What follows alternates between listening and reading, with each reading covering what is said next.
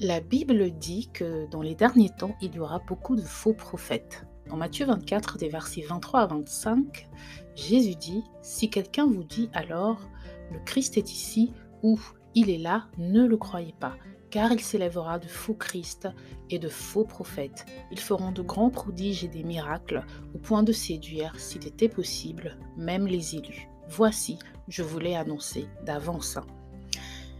Sur Internet, euh, on voit ici et là des vidéos de personnes qui dénoncent des prophètes ou des hommes de Dieu qui disent être faux. C'est même devenu un ministère pour certains.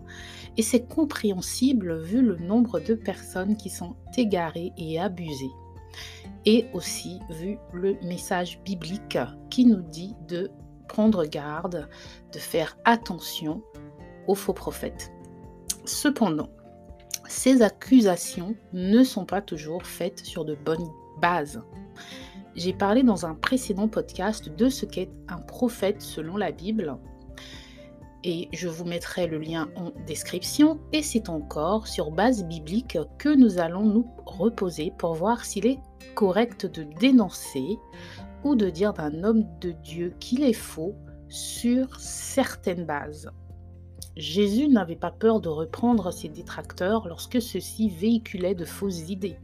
Donc la Bible ne nous interdit pas spécifiquement de dénoncer puisqu'il en va de l'éternité de beaucoup de personnes et que ces gens-là détournent beaucoup d'âmes de la vérité. Dénoncer ou ne pas dénoncer peut être un sujet pour un autre temps. Mais si dénonciation il y a, sur quelle base le faisons-nous? Si la Bible nous prévient sur les faux prophètes, elle nous alarme aussi sur la responsabilité des brebis, de ceux qui suivent et écoutent les dix faux hommes et femmes de Dieu. Alors avant de s'écrier faux prophète, il faut d'abord savoir sur quelle base nous le faisons ou nous le disons, et aussi s'interroger sur notre responsabilité quant à l'existence de ces faux prophètes. Je vous invite donc aujourd'hui à nous poser une question sur quelle base Dis-je d'une personne que c'est un faux prophète ou une fausse prophétesse Si vous m'écoutez pour la première fois, je suis Louise du blog il est écrit.com et je vous embarque dans une nouvelle aventure biblique.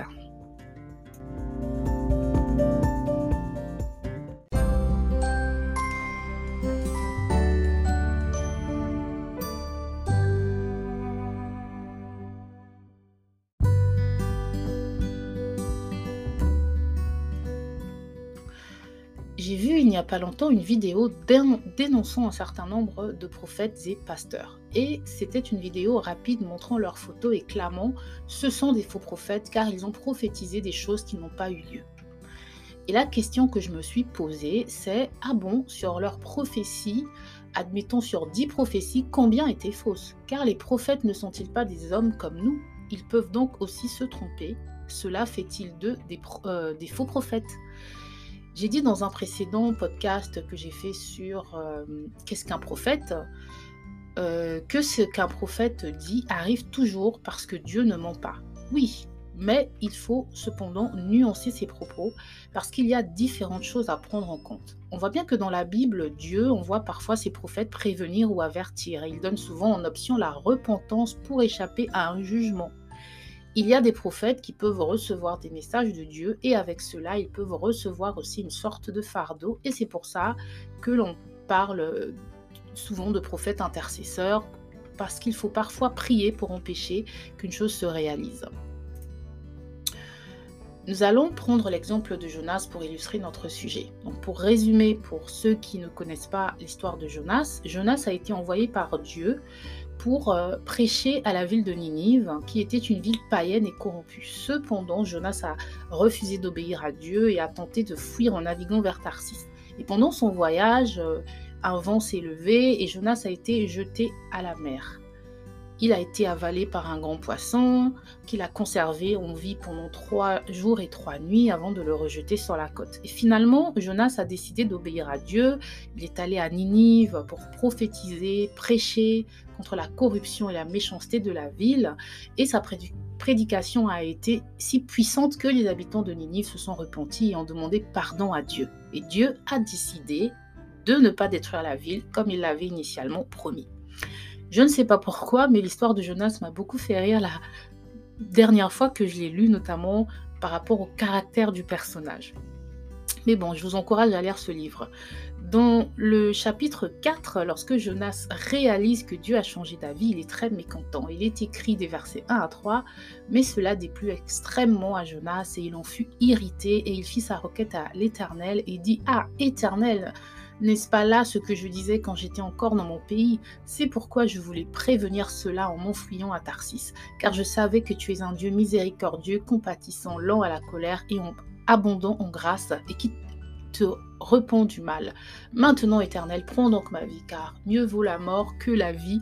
Et l'Éternel lui dit, fais-tu bien de t'irriter et là, on se dit, mais pourquoi Jonas était-il tant irrité? Pourquoi est-ce que ça le dérangeait tant que Dieu ait changé d'avis? Eh bien, on peut penser à une chose, c'est simplement qu'il ne voulait pas que sa réputation soit remise en cause. Parce qu'il dit bien, je savais que tu étais un Dieu miséricordieux. Donc, en fait, il savait qu'il y avait une possibilité que Dieu change d'avis et ça le dérangeait que ce qu'il prophétise ne se réalise pas. Et donc, Jonas était un prophète assez égoïste, centré sur sa propre personne. La Bible dit que Dieu cherche des personnes à la brèche. Dans Ézéchiel 22, des versets 29 à 30, il est écrit Le peuple du pays se livre à la violence, commet des rapines, opprime le malheureux et l'indigent, foule l'étranger contre toute justice. Je cherche parmi eux un homme qui élève un mur, qui se tienne à la brèche devant moi en faveur du pays, afin que je ne le détruise pas, mais je n'en trouve point. C'est donc qu'une personne peut recevoir une prophétie de Dieu, mais Dieu peut aussi susciter un cœur qui va plaider en faveur de l'objet de la destruction, si destruction il prévoit. Cela peut être le prophète lui-même ou une autre personne. Donc on voit bien que dans la Bible, Jonas a prophétisé. Le peuple de Ninive a prié, s'est humilié et s'est repenti et a été épargné par Dieu. Est-ce que cela fait de Jonas un faux prophète? Non. Donc, Lorsqu'un prophète a prophétisé quelque chose et que la chose n'arrive pas, cela ne veut pas automatiquement dire que le prophète est faux. Il faut demander à la personne qui dénonce un prophète quelle est donc cette prophétie afin de pouvoir discerner le type de prophétie. Était-ce une chose arrêtée par Dieu ou une chose qui pouvait changer s'il y a une action concrète des hommes? Il faut également aller au-delà des prophéties et examiner le message véhiculé par le prophète.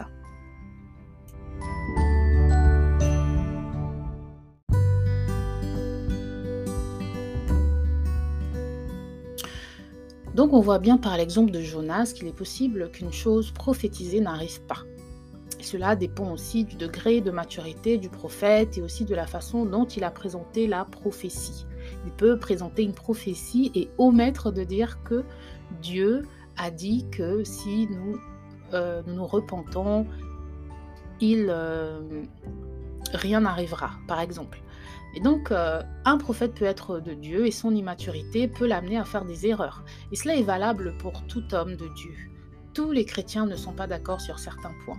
Mais tant qu'ils ne sont pas des points majeurs de la doctrine de Christ et n'induisent pas les gens en erreur, on ne peut pas se précipiter et dire qu'ils ne sont pas de Dieu. Certains pasteurs, pour donner l'exemple de Noël qui a eu lieu récemment, certains prêchent contre la célébration de Noël et d'autres pas. Mais ce n'est pas un point crucial de la doctrine de Christ. Ce n'est pas une question de salut que de célébrer ou pas une fête. Ce serait donc absurde de juger un homme de Dieu sur une telle base. Je donne un exemple euh, qui peut paraître un peu euh, banal euh, comme ça, mais c'est juste pour souligner qu'il est important de peser les choses avant de décider qu'une personne est fausse ou n'est pas de Dieu. Dans beaucoup de cas, nous jugeons selon notre chair, notre ressenti et ce que nous pensons que devrait être la parole. Souvent, c'est aussi notre ignorance de la parole de Dieu qui nous amène à porter de mauvais jugements. Dans la deuxième lettre à Timothée au chapitre 4, il est écrit Car il viendra un temps où les hommes ne souffriront point la saine doctrine, mais où, désireux d'entendre des choses agréables, ils s'amasseront des docteurs selon leur convoitise et fermeront l'oreille à la vérité et se tourneront vers des fables. Mais toi, sois vigilant en toutes choses, endure les afflictions, fais l'œuvre d'un évangéliste, remplis complètement ton ministère. Ce passage nous montre une chose, Certaines brebis peuvent contribuer à la prospérité des faux prophètes. C'est parce que des personnes ont de plus en plus envie d'entendre ce qui leur plaît plutôt que d'entendre la parole de Dieu que des faux prophètes naissent et prospèrent ils se contentent de surfer sur des vagues ou des tendances. Il peut arriver que des prophètes prophétisent essentiellement sur des points qui attirent les foules. Ça va par exemple être le mariage ou l'argent parce que les gens qui les entourent ne les suivent que pour entendre parler de ces sujets. Il y a donc aussi la responsabilité des brebis qui doit être soulevée. Si chrétiens nous recommençons à avoir soif de la parole de Dieu, à nourrir nos esprits avec la parole vivante de Dieu plutôt que de nous focaliser sur des choses annexes, nous verrions moins de faux prophètes. Je ne dis pas que le mariage n'est pas important, je ne dis pas que nos situations financières ne sont pas importantes, mais je dis que ce sont des points sur lesquels beaucoup de faux hommes de Dieu se basent pour asseoir leur ministère, parce que les gens veulent entendre tu vas te marier plutôt que d'entendre Jésus revient bientôt. La Bible dit bien que les gens seront de plus en plus égoïstes, c'est pour souligner qu'ils seront plus centrés sur leur propre personne que sur des problématiques mondiales, par exemple focalisés sur l'Église avec un grand E ou sur les nations. Aussi, on refuse souvent d'entendre Dieu par nous-mêmes. Nous avons la parole pour nous et nous devons réaliser que Dieu veut que nous ayons une relation avec lui, une relation directe, car nous ne sommes plus dans l'ancienne alliance où pour s'adresser à Dieu, le peuple passait par des prophètes. Nous sommes une meilleure alliance, dans une meilleure alliance où Jésus a déchiré le voile et est le pont, le chemin qui nous permet d'accéder directement au Père. À quoi servent donc les prophètes, vous me direz? Les prophètes restent des oins de Dieu qui ont toute leur place dans son plan. Dans la Bible, euh, comme aujourd'hui, Dieu passe par des hommes et des femmes pour parler à son Église. Il a ses raisons. Mais une des raisons évidentes que l'on pourrait avancer aujourd'hui, c'est la distraction qui fait que beaucoup n'entendent pas Dieu. Dieu peut nous parler, mais si nous sommes distraits, nous n'entendons pas ou ne comprenons pas. Alors il peut passer par des hommes et des femmes pour nous avertir. Et parfois, quand on entend un prophète, on peut avoir des impressions, tiens, c'est bizarre, c'est en effet un sentiment ou une pensée que j'ai eue sur le cœur depuis un moment, mais je la négligeais. Donc oui, les prophètes ont leur rôle à jouer, mais la Bible nous demande de mettre la parole de Dieu au-dessus de toute chose et d'avoir du discernement. Le prophète est un serviteur de Dieu, il n'est pas Dieu. Dans 1 Thessaloniciens 5, il est écrit des versets 20 à 22, Ne méprisez pas les prophéties, mais examinez toutes choses, retenez ce qui est bon, abstenez-vous de toute espèce de mal. Nous devons donc avoir de la considération pour les prophètes et les prophéties, mais nous devons valider avec Dieu toute prophétie. Contredit-elle la parole de Dieu? Et si la réponse n'est pas dans la Bible, l'amener auprès du Père et lui demander personnellement de nous éclairer. Il y a des cas de figure où on rejette des prophètes parce qu'ils ne disent pas ce que nous souhaitons entendre, comme dans le premier livre des rois où il y a euh, le roi d'Israël qui n'aimait pas le prophète Michée on lit dans 1 roi 22, 18, et le roi d'Israël dit à Josaphat, ne t'ai-je pas dit qu'il ne prophétise rien de bon quand il s'agit de moi, mais seulement du mal? Donc de tous les prophètes qui s'étaient présentés devant le roi, tous disaient de belles choses positives qu'il voulait entendre, et un seul lui disait autre chose qu'il ne voulait pas entendre, et c'est ce seul porteur-là de vérité qu'il rejette.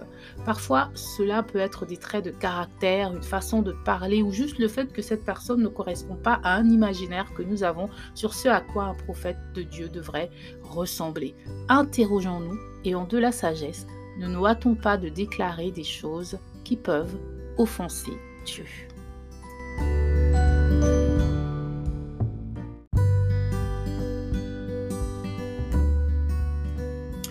Et donc nous avons vu ici des exemples qui peuvent faire que nous considérions, que nous reconsidérions lorsque nous disons qu'un prophète n'est pas de Dieu.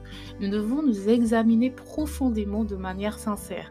Pourquoi est-ce que je pense que c'est un faux prophète? Est-ce sur base biblique? Est-ce qu'il prêche un faux évangile? Ou est-ce que c'est juste un jugement personnel de ma part? Bien sûr, il y en a, c'est certain, pour qui on n'a pas besoin de réfléchir tellement c'est flagrant. Ils détournent la parole, ils ne prêchent pas Christ, ils nient son sacrifice et ils sont complètement à l'opposé de la parole de Dieu. Mais il y a beaucoup de prophètes que l'on met dans certaines cases. On décrète qu'ils sont faux prophètes juste parce qu'ils ont des idées qui ne nous plaisent pas, mais qui pourtant peuvent être bibliques. Et nous devons prendre la peine d'aller par nous-mêmes creuser dans la Bible et voir si ces idées sont bien de Dieu. D'autres aussi disent c'est un faux prophète et quand on leur demande pourquoi, ils répondent quelqu'un me l'a dit ou bien j'ai vu une vidéo. Si on doit éprouver toute chose, éprouvons aussi les on dit. Jésus nous dit dans Matthieu 7 des versets 15 à 16 Gardez-vous des faux prophètes, ils viennent à vous en vêtements de brebis, mais au-dedans ce sont des loups ravisseurs. Vous les reconnaîtrez à leurs fruits, cueillant des raisins sur des épines ou des figues sur des chardons. Nous devons nous garder des faux prophètes, donc nous en protéger. Mais ce n'est pas chose facile parce qu'ils se déguisent ou se font passer pour ce qu'ils ne sont pas. Comment savoir s'ils sont faux? C'est en regardant leurs fruits, nous dit Jésus. Nous développerons peut-être dans un autre épisode en profondeur les fruits que doivent porter un véritable enfant de Dieu. C'est assez compliqué cette histoire de faux prophètes car toute personne prophétisant une vérité n'est pas forcément de Dieu. Dans le livre des Actes chapitre 16, nous avons le récit de cette femme qui déclarait que Paul et ses amis étaient de Dieu. Elle disait vrai, mais pourtant la Bible nous dit qu'elle était possédée d'un esprit de python. Beaucoup de personnes suivent des prophètes parce qu'ils leur disent des choses qui se réalisent et prétendent parler au nom de Dieu. Mais quand on creuse, on voit que ces personnes, euh, par la peine de Jésus, elles vont dire Dieu, mais le mot Dieu est vague, Hein. Plusieurs religions utilisent le même mot Dieu. Et euh, on voit par exemple dans la première lettre de Jean au chapitre 4 euh, que la Bible nous explique de manière euh, un peu plus claire comment discerner ceux qui sont de Dieu et ceux qui ne le sont pas. De quel Dieu parle-t-il quand il ne mentionne jamais Jésus? Si on prend pour base uniquement la véridicité des prophéties, on peut aussi se tromper. Il faut aller au-delà et regarder les fruits comme nous dit Jésus. Je conclus donc en citant 1 Jean 4 des versets 1 à 6. Bien-aimés, ne croyez pas à tout esprit, mais éprouvez les esprits pour voir s'ils sont de Dieu, car plusieurs faux prophètes sont venus dans le monde. Reconnaissez l'Esprit de Dieu à ceci. Tout esprit qui confesse Jésus-Christ venu en chair est de Dieu. Et tout esprit qui ne confesse pas Jésus-Christ venu en chair n'est point de Dieu. Or c'est là celui de l'Antichrist dont vous avez entendu dire qu'il vient et qui est déjà à présent dans le monde. Vous, petits enfants, vous êtes de Dieu et vous les avez vaincus, parce que celui qui est en vous est plus grand que celui qui est dans le monde. Eux, ils sont du monde, c'est pourquoi ils parlent suivant le monde, et le monde les écoute. Nous, nous sommes enfants de Dieu, celui qui connaît Dieu nous écoute, celui qui n'est point de Dieu ne nous écoute point. À cela, nous connaissons l'esprit de vérité et l'esprit d'erreur. Merci de m'avoir écouté, likez, partagez, pas moi, mais la parole. Ciao